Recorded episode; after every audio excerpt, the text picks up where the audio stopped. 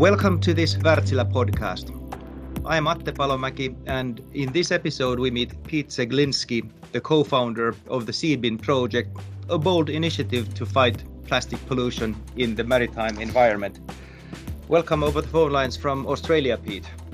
Oh, thank you, Atte. Thank you for having me.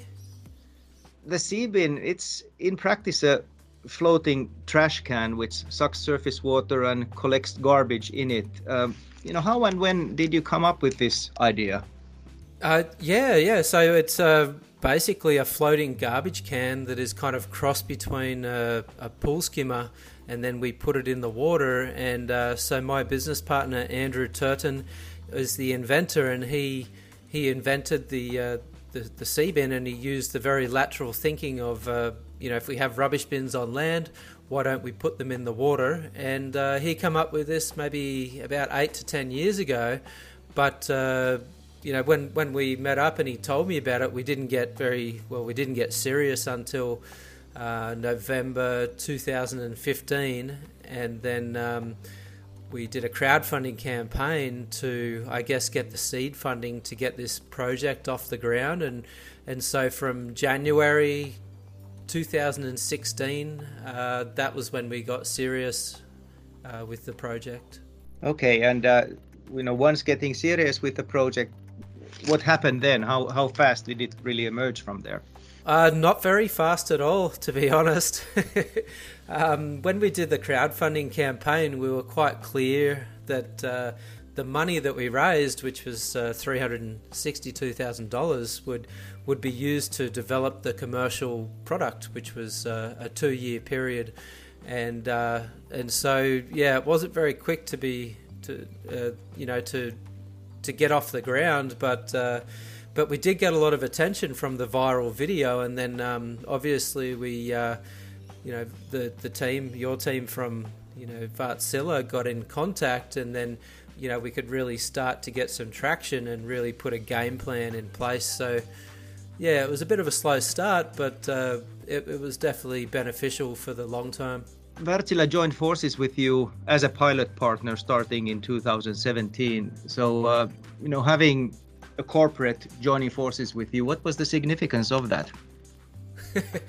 um, the significance of a corporate joining was um, was just it was the it, it was either make or break for us because uh, you know, we didn't tell you at the time, but we, we had this crowdfunding money that was slowly uh, diminishing. It was disappearing, and we didn't have a product. And so, um, you know, when when Wärtsilä uh, got involved, it meant that um, you know we, we could really stay alive. And it was also extremely flattering that such a big corporation with a big footprint was talking to a small startup that didn't even have a product, but we had a big idea.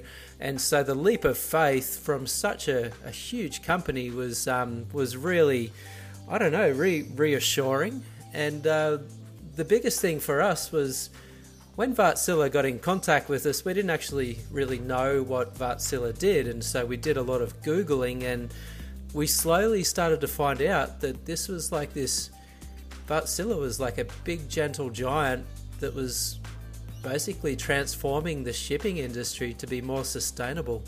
And I can't think of a of a greater challenge than than this. So uh, yeah, it was a really it was a it was a really big milestone and turning point uh, in our journey as as Seabin project.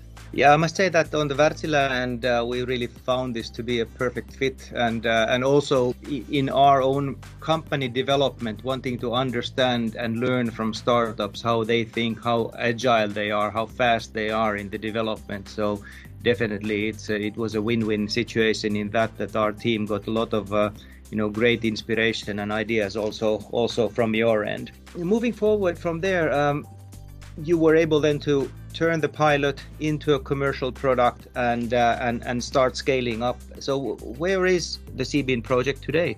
Yeah, so so with the help of the pilot partnership with Wärtsilä, um, you know that really kick-started us. Uh, you know, in terms of credibility and, and funding and a, a few other things, and we, we were really um, quite transparent and asked a lot of questions because there was some of the best engineers in the world working with Wärtsilä, and there still is. And um, you know, so we got a good bit of feedback from there, and uh, so we started off with. Well, we started off with one Seabin, um, and we in the last uh, 18 months we we now have about 900 Seabins that are in the water in 52 countries uh, which which is pretty astounding for such a short period of time. Uh, but probably the best thing was uh, we started off with the pilot partnership with Wärtsilä, and then it uh, kind of extended into another uh, campaign where you know there was Seabins installed in all the Wärtsilä locations in something like 20, was it 32 countries or something? Actually, 40 all in all, 40 devices. Wow. Yeah. I mean that that for us was amazing, and that's really enabled us to, you know, create new contacts and um, connections, and and really get our foot in the door into countries that possibly wouldn't have, um, you know, reached uh, on, on, the scaling timeline. I must say that from our end, also the uh, the you know the positive feedback from the community when installing the devices and. Uh, telling about their impact, it has been really tremendous, and uh, I'm very pleased to see that how strongly the people take in such activity and and they become very very engaged. So I assume that this is also a big part of the uh, the Seabin project, not just the factual garbage that is being collected, but also changing the mindsets of people.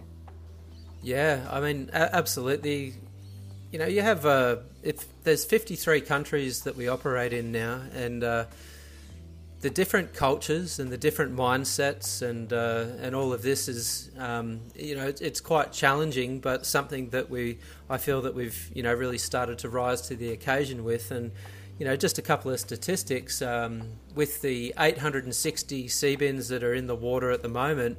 Uh, every day, those Seabins are collecting uh, 3.6 tons of marine litter, and uh, every day the the 860 units are filtering over 500 million litres of water for microplastics and oil and uh, plastic fibres. And and so you know we started with one and then through incremental scaling that's when we start to see a bit more of an impact.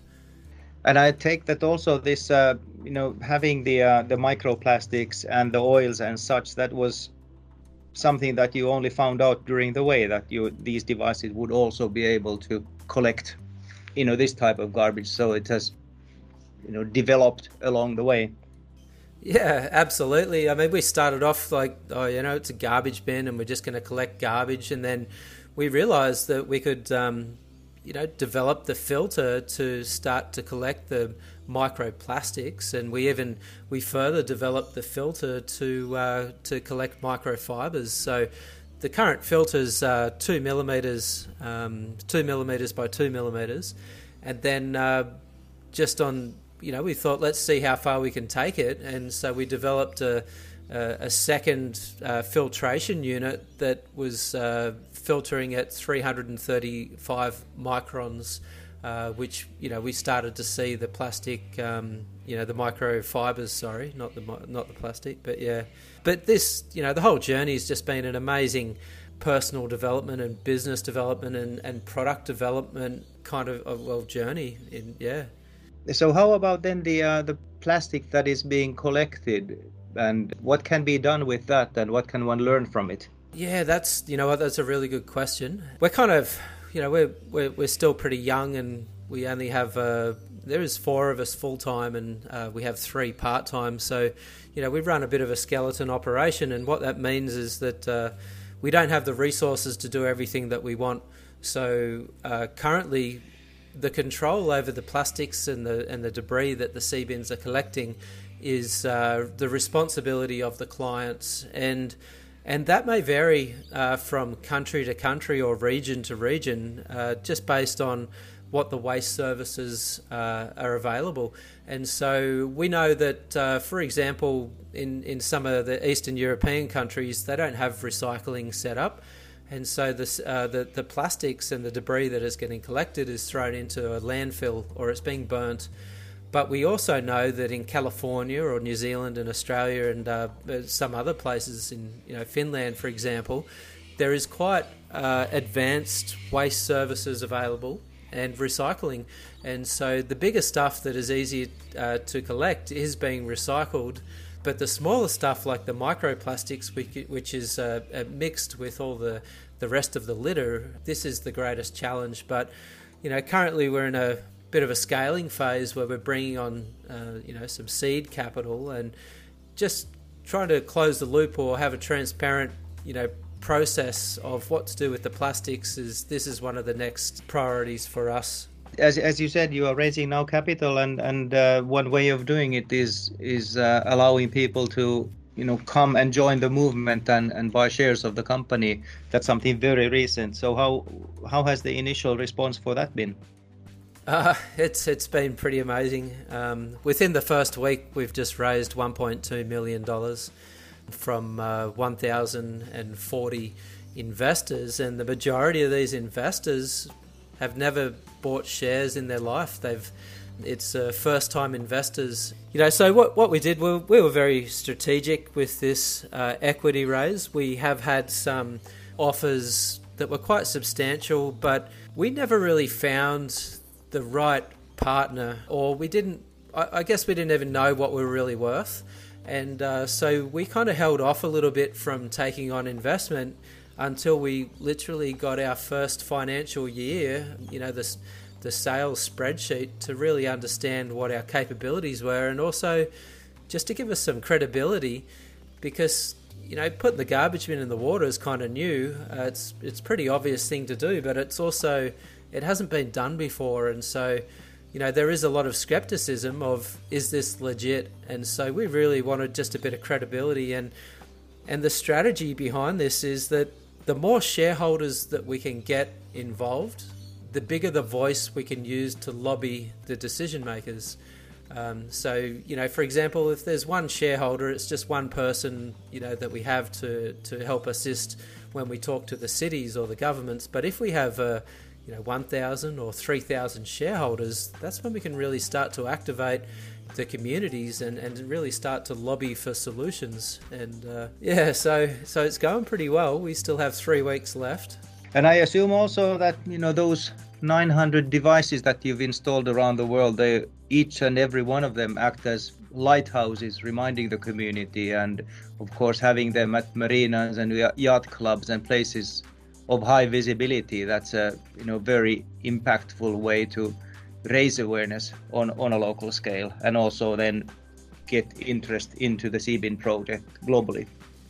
Yeah, absolutely. I mean, we, we have a bit of a strange business model where we are, uh, I guess, we're for, uh, well, we're profit for purpose, um, and then the mission statement is a, a little bit it's uh, a little bit strange as well, and it's uh, you know to live in a world without the need for Seabins because uh, you know our opinion is that we shouldn't really have plastics in the water. If we were smarter, we, we wouldn't be throwing plastic away and it wouldn't be in the water. And if we were smarter, we wouldn't have a need for Seabins. And so, you know, our kind of, I guess, our communications all revolves around the need for education, prevention, and awareness. Uh, but at the same time, we still need cleanup. So we focus on cleanup, prevention, awareness, education. And the greatest, I think, one of the, the most powerful elements of the Seabin technology is the visual communication. Uh, you know, it's upstream, the, the community can see it and they can see what's in the water. And and we're measuring it as well. So we can we're, we're providing impact reports on on what's in the water. So you know, for us, the visual communication is extremely important, and, and this is really what's going to turn off the tap to the plastics that are entering the water. Yes, that's extremely, extremely important, and uh, and obviously now that you're getting the uh, uh, fresh injection of financing, uh, I'm, I'm sure that you are full of ideas on how to take this to the next level. So, would you be able to open up a bit on know perhaps some of the innovation processes or uh, or uh, globalization processes that you have ongoing? Yeah, absolutely. Um, I just we just finished a meeting just before about this, and uh, so our, our, target is to raise $3 million.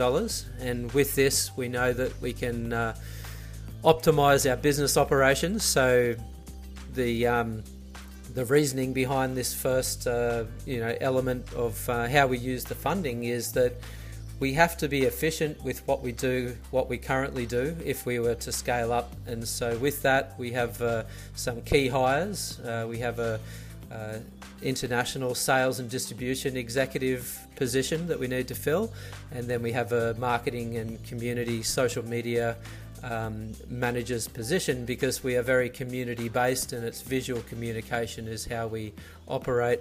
Um, the second one is uh, we are designing new products which um, include both the hardware and also uh, services. So what we found is that uh, you know the Seabins they're amazing and they're great and they work very well. They're very efficient, but they do need maintenance and they do need service.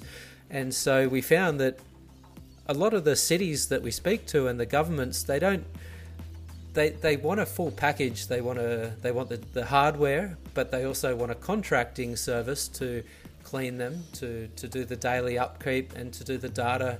And so, part of the scaling is to really put together a, a, a an impact package where we can, um, you know, provide these services. And uh, this is where we're going to see the greatest. Um, you know the, the greatest return on investment um, with a recurring revenue stream uh, you know, which in turn we can get a return on investment to the shareholders. And uh, and then the third one is uh, we're going to be reshoring our manufacturing uh, from from France back to Australia for the development of the next Seabin, which uh, we're calling the 6.0. And with that, we're moving away from rotational molding into injection molding so that we can have a far superior and accurate product. We can lower the carbon footprint by reducing up to 70% of the steel components that is currently being used. Um, we are introducing uh, sensor capabilities into the Seabin so we can start to take some basic uh, measurements of salinity, water temperature, um, pH levels, and a few other things. Um, and then, uh, probably the most exciting thing for us as well is that we've partnered up with a company called Bureo, uh, who are providing us with recycled fishing nets where we can build our products out of um, you know fishing nets and and we can start to phase out the uh, virgin plastics. And uh, so yeah these are the kind of these are the three main elements of of the next steps for us and and how we scale up. Well you certainly are keeping yourselves busy with that. Yeah. With only a handful of people i, I assume that uh, you know it, it it is it is quite time consuming and uh, frustrating at times. Would you have any you know thoughts to share on you know how, how you keep it all together for for you know future innovators who have something on their mind on you know how to really start making it possible and scalable yeah i mean oh, i could talk forever on this but i'm not going to um, so when, when i when we started this it was literally just me uh, for about a year and a half and um, and I really had to evaluate myself on my own strengths and weaknesses. And my weakness just happened to be business. and uh, you know, we're starting a business, but my business was uh, my weakness was the um, you know business, and so I needed to you know find a way to I guess compensate for that. And then this is my third reinvention. I was an industrial designer in my first career. The second career was a uh, boat builder for the America's Cup yacht racing. And uh, this is my third reinvention. And so I didn't want to reinvent myself again to be a sales and distribution guy uh, or a manufacturer. And so we looked out, uh, we, we, we reached out and we found you know, companies that we could do a joint venture or a partnership with. And this was how we scaled up using, uh, you know, two or three employees and we, you know, our, our sales and distribution network is uh, 32 sales agents uh, operating on commission, uh, sorry, commission base. You know, so we're not out of pocket, Uh, you, we are scaling. We have uh, the sales and um, uh, distribution in the 52 countries, but you know we're, we're really. I guess it's delegation and project management is how you can do this on a shoestring. Um, and uh, yeah, I, I, guess that's the I guess that's the greatest takeaway of of how a startup can operate using uh, you know next to zero budget. Oh, that's really an amazing case of uh, you know sh- showing the importance of taking the you know the jump of faith and uh, and believing that one can reinvent oneself. So thank you for sharing. Oh yeah, and, and staying positive. I think that is actually the greatest takeaway because there is a lot of moments where you really doubt yourself, or you doubt the business, or you doubt the product, or you know you even you doubt your future. And if you can stay positive and bust through that, that's what's going to keep you you know staying alive and afloat. And uh, yeah, we we found a lot of people that approached us for support. They really like the business, but they also like the positivity of the team and the authenticity and you know if if if somebody with a startup has real confidence, you know that that can rub off onto somebody else that would like to support you. And so, I, you know what? I think that's the greatest takeaway. Actually, is staying positive and having that confidence in what you do. Very, very, very true. You know, to end this, I'd you know like to hear if you have any you know parting thoughts on how we all as individuals can take tangible actions to fight pollution. Yeah, um, you know the look for us. Uh, what we found is that uh, the problem of ocean plastics is is everybody's problem because everybody is a consumer. Everybody buys stuff, and this all contributes to the pollution problem in one way or another. Um, you know, and and so if everybody is part of the problem, then we need to have everybody as part of the solution. And so everybody has the power to do something, and the power to do something could include uh, using a reusable water bottle or a, a reusable shopping bag and refusing plastic straws or refusing single use plastics. And so the only way that we're going to win the war on plastic pollution is with everybody contributing in one way or another. And you know, even the smallest contribution starts to add up. So, yeah, I think that's a good call to action. Is uh, just everybody, you know, taking accountability for their own actions, and and that will start to add up, and that will be the solution. And it's gonna, it's gonna take some time. It's not an overnight uh, solution. It's not an overnight fix, and there is no perfect solution anyway. So, just a little bit of patience and accountability, and I think we can win this. Thank you so much, Pete, for this interview. It's really been a pleasure, and I wish the best of success for you and the Seabin project. Thank you, Atte, and thank you everybody at Wärtsilä for you know the ongoing support and uh, you know faith in in our little startup.